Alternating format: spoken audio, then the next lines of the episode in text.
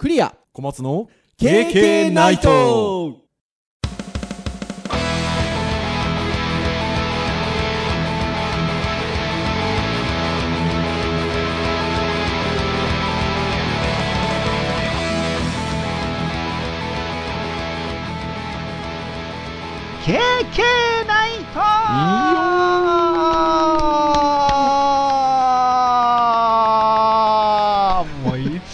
長く、えー、コールをさせていただきました。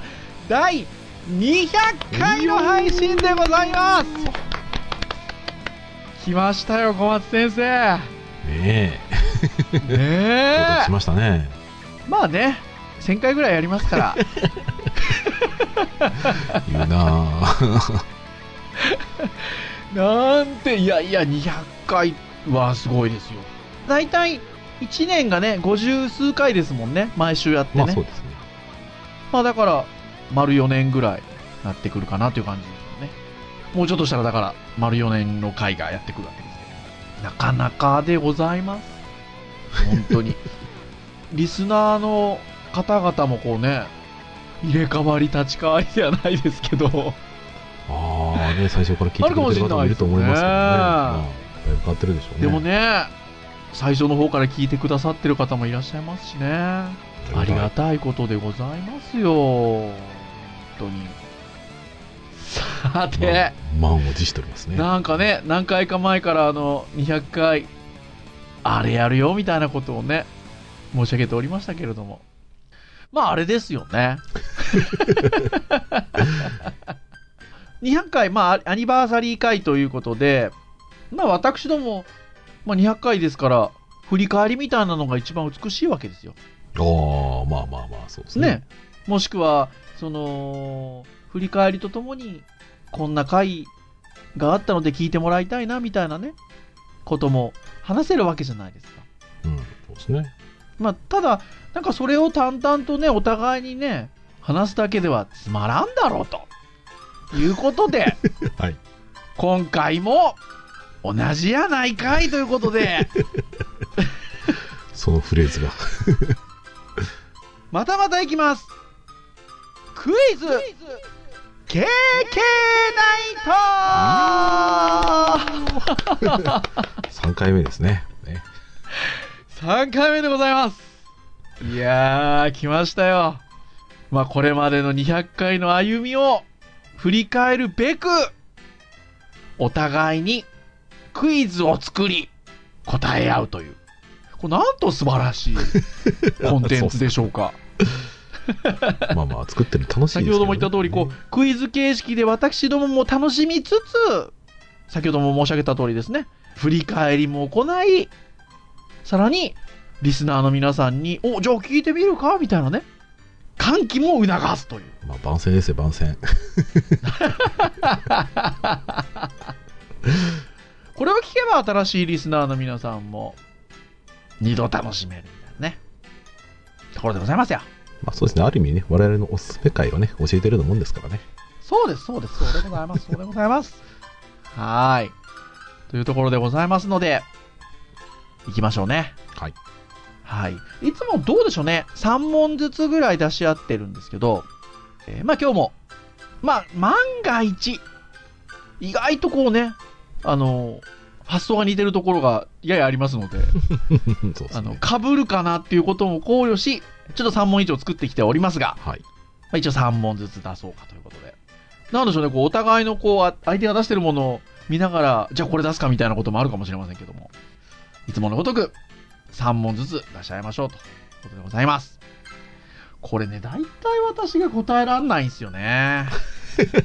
まあ割とちょっとねえぐい問題出しますからねそう。でも、あのー毎回そうなんですけど、私はなんかもう考えもなしに、なんかこれが予感じゃなかろうかみたいなのをトントンと出すタイプなんですけど、小松先生はなんかこう、なんていうんですか？そう、こういうクイズ番組、もうあえて言いますけど、今日クイズ番組 にある難易度設定みたいなね。こう徐々に徐々にみたいなところがあるので、まあ、果たして今日はどうなのかというところでございますけれども。そうですねね、さて、順番なんですが、もう私どもの番組ではおなじみ、えー、じゃんけんで、勝った方から出し合うということで。はいいきますよ。最初はグー、じゃんけんポン勝った。あー、負けましたよ、また。ということで、勝った小松先生からと。はい。いうことで、後を受けますよ、じゃあ私が。よろしいですか？じゃあ、よろしくお願いいたします。はい。では、いきますよ。問題。第153回、えー、ティーチとコーチのバランスという回がありました。ああ、明快、これ、あいいですよ。素晴らしい回ですよ。はいえーコーチングとティーチングのどちらを適用するかは相手に求められるタスクの重要度、その人が持っている能力、かっこスキルによって異なります。配信中、目安となるマトリックスをね、紹介しております。なんかあった。はい、えー、縦の軸、タスクの重要度が高い。そして、その人が持っている能力、これはね、横軸ですね。縦軸と横軸があって、えうんー、重要度が高く、そしてその人が持っている能力が高い場合、この場合、はあティーはチングとコーチング、どちらがふさわしいでしょうかというですね、まあ、マトリックスにあった問題ですね。あ。うわーこれ、マトリックスがあったっていうのは、はい今、小松先生から言われて、えっと、思い出しました。はい。ただ、マトリックスの項目がどうっていうのは、全く覚えておらず、はい。もうここから読み解くしかないんですけど、そうですね。タスクの重要度が高いと。はい。ただし、その人が持っている能力も高いと。はい。そうですね。これは小松先生あれですね。第1問ということで、少しこう考えやすいものを いやー出していただいた感じですよね。まあ、本当はね、あの、最初は、えっ、と、難易度が低くて、まあ、スキルが高いにしようかと思ったんですけど、まあさすがにちょっとエグすぎるなと思って、やめました。ありがとうございます。これは覚えてないですが、内容的なところでいくと、コーチではないでしょうか。よろしいですか？ファイナルアンサーで。はい。正解でございます。ああ、よかったです。よかったです。はい。ちなみにですね、えっ、と、このはい回やってましたけど、まあ、あの、能力が高い人に対して、えー、はい。まあ、そうですね、えっ、と、要件が、タスクが重要度が高いものに関しては、えーコーチングをするという形で、逆にですね、えっ、と、スキルが少ない人に対しては、えーティーチングをするというような形に。そうですよね。でさっき言った、えっ、と、コーチングじゃない、えっ、と、スキルが高い人で、えー要件が、うんまあ、低い場合ですね。まあ、簡単な場合ですね。その場合は、えーうん任せるっていう実は話をしています。あ僕ね、今聞きながらね、あれ、じゃあ要件が低くて、場合はどうするんだっけって今、どっちだっけと思ってたんです。そう、実はそうか、どっちでもい。ないんだ。そうなんです。任せるだ。この問題難しいんですよ。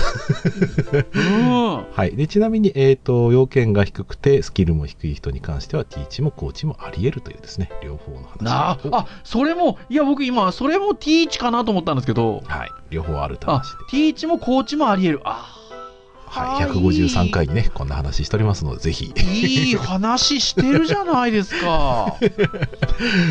そう、最近ちょっとね、あ、負けてるかもと。ちょっと昔、昔いい放送してると思っねえ。て。はい。いや、いい、いいですよ。まあまあ、約1年近く前にね、こんな話をしております。ああ、素晴らしい。非常に勉強になりました、これ、再び。そうですね。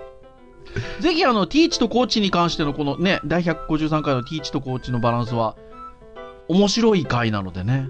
そうですね。春先生からもね、コメントいただきましたからね。あ、そうでした、そうでした。時折そうやってね、コメントいただく回がございますけれども、まさに、はそうやってコメントいただいている回は、いい回じゃなかろうかということで。い。はい。はーい。まずは、第153回の配信会から問題を出していただきました。はい。ありがとうございます。ありがとうございます。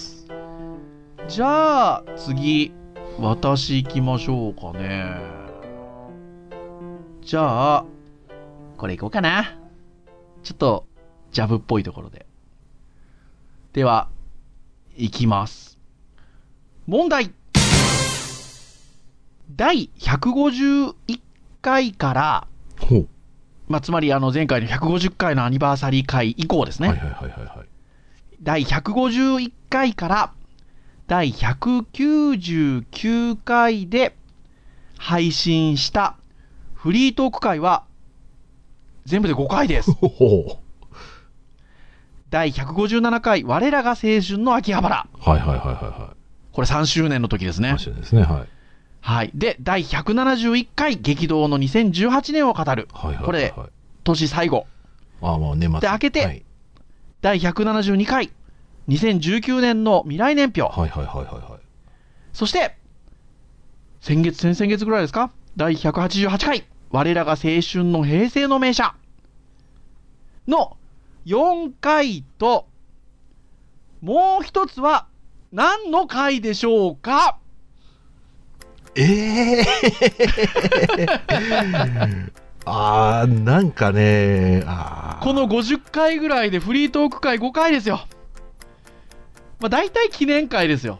ああ、そう3ですね。周。年と年末年始。はいはいはいはで、まあ先日の車は来ましたが、もう1回あるんですよ。い。そっか。50、150回記念の後ですもんね。そう、150回記念の後ですね。この、この間のアニバーサリーからの後の回で50回分ぐらいで、5回やってるんです、フリートーク。タイトル見りゃ一発なんだけどな。そうでしょ？だって、そう、だから、タイトル綺麗に当ててもらわなくてもいいですよ。何の話をしたかでいいですよ。何の話をしたか。あおお思い出した。あ思い出したっていう感じだと、これは合ってそうですね。言いましょう。じゃあ、お願いします。これはね、確かね、我らが青春シリーズだと思うんですよ。そうですこれはね、我らが青春の藤子不二雄先生でしょうか。大正解すごいですね。危な。来ましたね。多分これ、僕が何も調べてなくて、だったら答えられなかったです。いやー、まあ、ちょっとね、あの、今回問題出すにあたっていろいろ問題見てましたからね。何回も。あー、素晴らしいですね。でも、こう見ると、フリートーク会は、やっぱりこう、なんか話すべくして話してますね。ああ、なんかね、割と。なんとなしね。ね、あの、どうしてもきつい時とか楽しめないなーって感じの時に、こう、割とやったりもするんですけど、うん。そうですね。でも割と我々結構頑張って回してますね。で、ほんとそうですよ。そっか、今年に入ってからは、1回、2回、あ、3回。あ、今日4回目。3回。まあ。ね、あの、年頭の、年頭のやつはまあ年頭なんで、フリートークですけど、はい。今日が、まあ今日は一応ね、これフリートーク会なので、今日が4回目になるわけですけどね。はい今年のね。ちなみに、実はあの、私、5問作ってきてるんですけど、はい。あの、1個目が今の問題とちょっともう絡んでるので、あ、そうなんですか。ちょっと言っとくと、ちょっと言っとくと、第151回から199回、このね、前回のアニバーサリー回から今日までの50回の中で、一番多く配信しているカテゴリー、ターンは、何のターンでしょうっていう。KK 公式サイトのタグに準じるということで。はいはいはいはで、これは、えー、今、フリートークが5回と。いはい。で、ハードガジェットは15回。うん。うん。教育が15回。ウェブが17回ということで。おー。ウェブ会が一番多いんですね。ん。割とこう、ガジェットと教育が同じなのにちょっとびっくりしました。そうなんですよね。あの、ちなみにあの、うんウェブと教育が混ざってる会が意外と多いんですよね。ああ、そうですね。最近多かったです。そう。というところで、そんな問題も一応予備で用意しておきましたが、はい。はい。フリートーク会。結構フリートーク会もなので、あの、面白いので、ぜひ皆さん、特に157回は、前回のあの3周年記念会で、ゲストトークも炸裂しておりますので、まあ、ぜひね、お聞きいただけるとよろしいんじゃなかろうかということでございます。はい。ちなみに我らが青春の藤子不二雄先生の会は、えー、第176回ですね。うん今年の1月31日配信会でございます。いやでは危なかった。小松先生、2問目をお願いいたします。はい、2問目。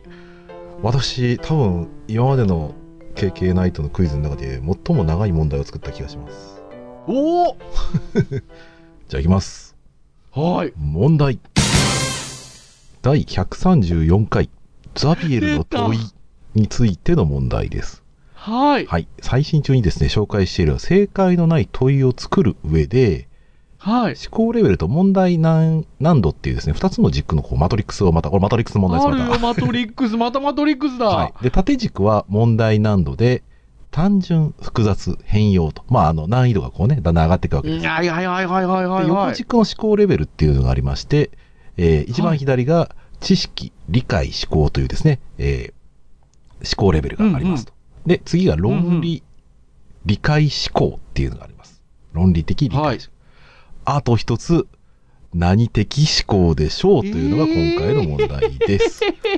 はい、ヒントまだありますよ。ヒント。うん、ヒントがありますね。はい、今回問題にしている思考です。マトリックスで言うと一番右端のですね、えー思考と難度一番難しい変容の組み合わせた問いがですね、もしあなたがザビエルの知らない土地に行って、その土地の人々に何かを広めようとする場合、どのようなことをしますか ?600 字内で答えなさい。うん。という問題でした。これもね、経験の中でちょっと言ってるんですよ。うん。さあ、これの何？的思何考。的思考？これはね、ぜひね、クリア先生に答えてもらいたい。ええもう、あのーまあ、さっきの、あの、1問目のマトリックスで言うと、あのもう同じなんですけど、はい。もう、そのマトリックスがあったのを思思い出しましたけど、はいは中身は全く覚えていません。まあまあ、僕も久しぶりに見て、で、さっきの理屈で言うと、作れるかってことなんですよね、このこの問いでね。はい、そうですね。作れないなぁ えだって1個目が知識理解思考でしょ、はいで2個目が論理的理解思考なん。ここに論理的理解。論理的って言ってるんですはい。ということは次この問題何的思考。あお。えー、でも論理的でしょ？だからもう分かんないんですよ。はい。あちなみにこれは何的思考？何的理解思考とかではないんですね。何的思考。何思考で大丈夫です。もう分かんないから論理的ってきてるからえー、っと創造的思考ファイナルアンサーでよろしいですか？うんもう分かんない ファイナルアンサー正解です。当たりですか？そうなんです。創造的思考なんです。あのー、当たってびっくりしました今。そう、僕、クリア先生に。えあの、はい。想像ってあの作る方の想像でしょ？はい。あの、創造で、クリエイティブですよ。あお合ってた。素敵ですねこれ。このマトリックス。これね、ちょっとね、改めてね、あの、サイトを見に行きまして、えっ、と、これがですね、えー、2018年3月7日の記事で、うん。えー前代2020年前代日本教育学で教師の仕事はこう変わるっていう記事の中の正解の問いを考えるっていうですね記事がうん。ございましてちょっとこれもじゃあ貼っときましょうか、これですね。改めてマトリックスをちょっと見ていやもらうと懐かしい感じ、ねよかったんですよこれ。そう何かね問いをえー、とカテゴリー分けしてみると,、えー、と自分たちが実はどういう問いを出していたっていうのかがこう実はよく分かったりとか、うん。ね、僕があのやってあ気がついたのは、えー授業でやってるのが割とこう知識や論理的思考で、実は問題に出してたのが創造的思考だったっていうね、うん。ある意味両方ともカバーしてるとも言えるし逆に言うとうん。教えていないことをですね問題に出していたとか、まあ、それはちょっとやり方次第だなと思ったんですけど、うん。まあ、非常にこのえー回のですね、えーまあ、問いというのがですね、はい。我々のこう教育のカテゴリーの中で、あ、なかなかいい回だなと、自己、うんなんかね、自画自賛してしまいこれました。は本当良かったですよね。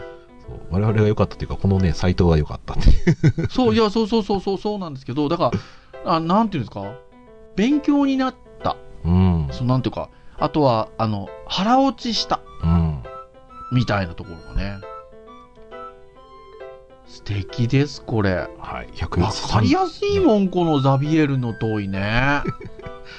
はい。134回にやっておりますので、ぜひ皆さん。これぜひ皆さん。ん聞いてみてくださいまし。ああ、よかった。そして当たって。ギリギリのラインで当てさせるのなかなかすごくないですか？すごい。このあのヒントから導くこの感じね。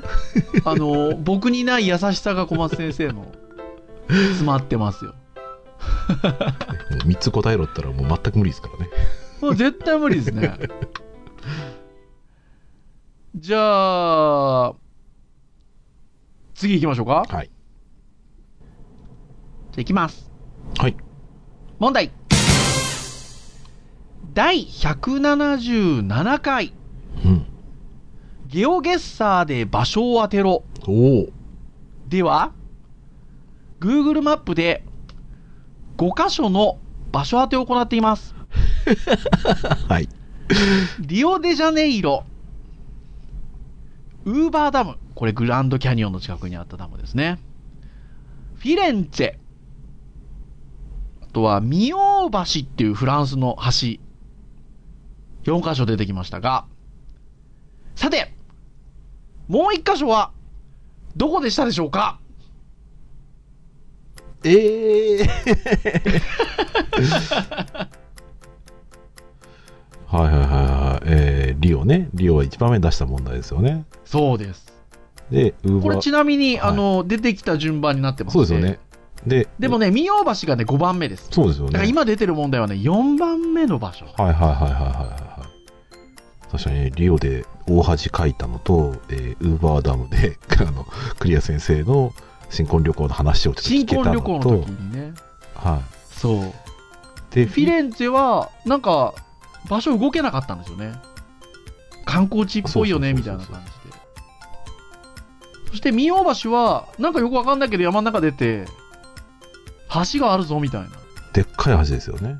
そう、でっかい橋。覚えてらっしゃるじゃないですか。そうなんですよ。もう一箇所、その前ですよ、4箇所目。これ、えらい盛り上がったんですよ。4箇所目盛り。上がった？えー、なんだ合っけな？ってたじん。ゃんみたいなね。ああ。配信の時には外しちゃったんですけど、はい。2人ともね、合ってたのに外しちゃった。合ってたのに外したんだ。まあ、ちなみにヒントを言うと、はい東南アジア、ああ、思い出した。なるほどね。素晴らしい。じゃあ、お答えお願いします。はい。えー、っとですね、これはですね、はい。カンボジアのアンコールワットです。大正解東南アジアで覚えてました。あ、なるほどね。東。南アジアで分かっちゃうのすごいですね。これ盛り上がりましたよね。そうですね。あの、我々的には、あの、なんでしょうね、練習の回の方が盛り上がってましたけど、そうそうそうそうそうそうそう。練習の回の方が難しいのに、あの、結構近い距離当ててたっていう。そうなんですよ。そして、このアンコールワットも、なんかあそこじゃね？みたいな。単語、アンコールワットって単語も出たのに、結果違うところを指したっていうね。ね回でございますよ。はあ、ちなみにこうね、あの、この177回を聞いてらっしゃらないリスナーの皆さんで、このゲオゲッサーっていうのはどういうなものなのかっていうと、あの、Google マップの任意の場所にポーンって放り出されるんですよね。い。うん。で、そこの場所がどこなのかっていうのをその風景を見ながら推測をして、地図の上にピンを打つと。はい。で、えーより近い方が点数が高いものとなるというものでございましたよ。もう気候だったりね、そこの民族だったり、建物だったりとかね。はいいろんなヒントがあるんですけど、全然わかんない。全然わかんない。で、難易度もいろいろあるんですよね。うん世界を対象にしたものとか、まあ日本だったら日本だけとか、そう。あの、卒生の時にね、あの、山川先生がね。いらした時に、ゲオゲッサー面白いですねって言ってすごい言ってましたね。え ーぜひ教材に使ってほしいですね。本当ですよ。これなんか、あの、実はでもウェブの回として配信してるんですけどう、ん。なんかね、教育的でもありますよね。ね、そうですね。社会とかうにん。精通しそうな感じですね。地理でもあるし、はいそういう風土的なところでもあるし。とても面白いと思います。なんか今時だったらね、あの、いわゆる VR ゴーグルとかと組み合わせたらより楽しいですよね。そうですね。ここどこだみたいな、なんかいきなり知らない場所にこう放り込まれてね、うんテコテコ歩いちゃったりしたら楽しいですよね、多分ね。ね、楽しいですね。ねうーん。はーい。ということで、第177回、ゲオゲッサーで場所を当てろ。これも大変楽しいので、我々盛り上がってましたね。皆さん、盛り上がってくださいまし。はい、というところでございました。では、3問目、はい。小松先生、お願いいたします。はい。えー、これね、最後にしては、もしかすると、ものすごい簡単かもしれません。おはい。えー、めちゃめちゃ短い問題です。はいはいはいいいきますよ。はい。はい。問題。第195回、世界は一瞬で変わる名言シリーズ最新刊でしたが、ズバリ、何をテーマにした名言だったでしょうか？何をテーマにした？これね、テーマがあったんです。あのね、あれは覚えてるんですよ。195回で近いので、はい。つあのい最近ですからね。山本五十六さんのはい。言ってました、言。葉が、あの、また出てきたっていうのが、はい。小松先生のあの、作詞ぶりが、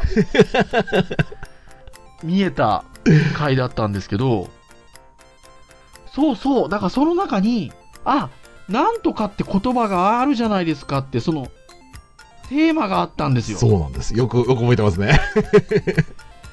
なんだっけ？その、その流れだけ覚えてますよ。そう、これね、実はそれぞれ選んだ言葉を1個でも言ったら多分ね、速攻わかります。そうですよね。ただね、このね、僕がつけたタイトルが割とインパクト強かったりとか、この、あの、そっちのね、磯六さんの言葉が結構ね、印象強かったりするので、意外とテ。ーマがね、わかりづらいんですよなんだっ。け多分、教育じゃないんだよな。まあまあ、なんだ？ウェブと教育の回ではやってますが、ちょっとね、あえてこう、なんか、そうですよね。うわー全然出てこねえ。なんだっけ？ええまあまあ、あの、ヒントを言えば、今回200回をどう捉えるかでもいいですよ。ええ200 回をどう捉えるか？記念。嬉しい、ね。嬉しい。リスナーに対してはどうですか？あ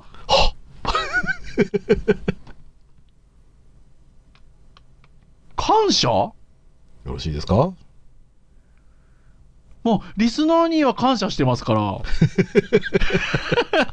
たとえ外れても、その思いは伝わるかなということで。悔いなしということで。感謝でお願いします。はい。では、いきますよ。はい。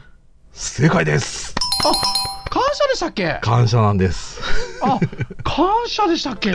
あ、で、山、山本五十六さんの、あの、名言に、感謝っていう言葉が入ってたんで入ってるんですね。あー、もう忘れてる。195回なのに。なんか200回に言うんや、いいテーマだなと思って。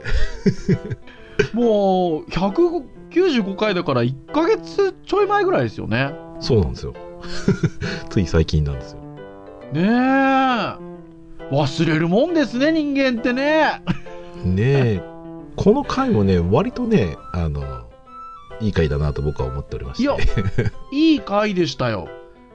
ね、このね、あの、当たり前という話とかをね、あの、はいに対してね、持たないとかね、感謝したいっていうことをね、言っておりますので。そうそう、当たり前、当たり前。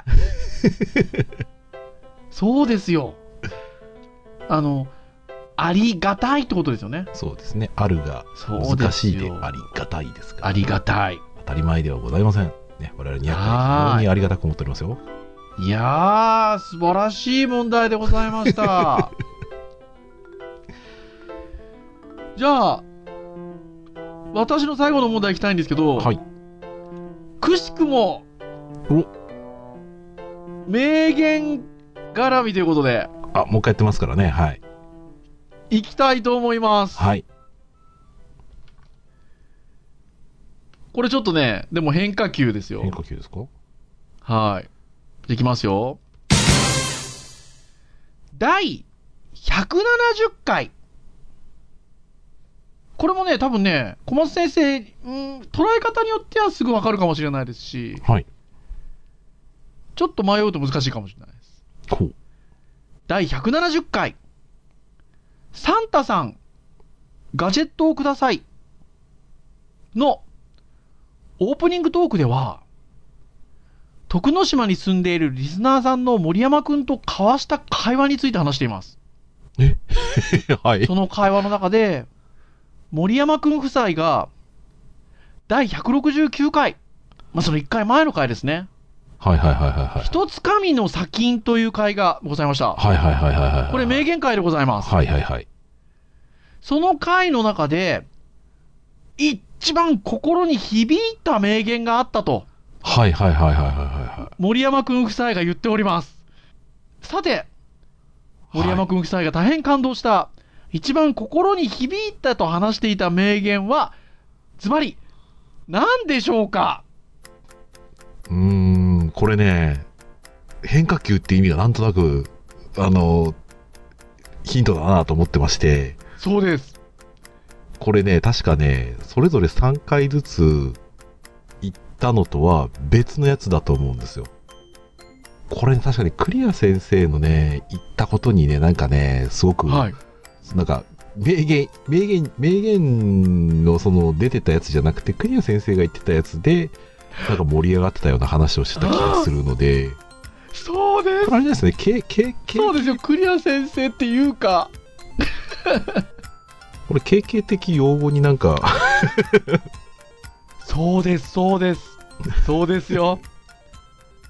それでは、お答えください。どうぞ。はい、いい大人に会いに行こ大正解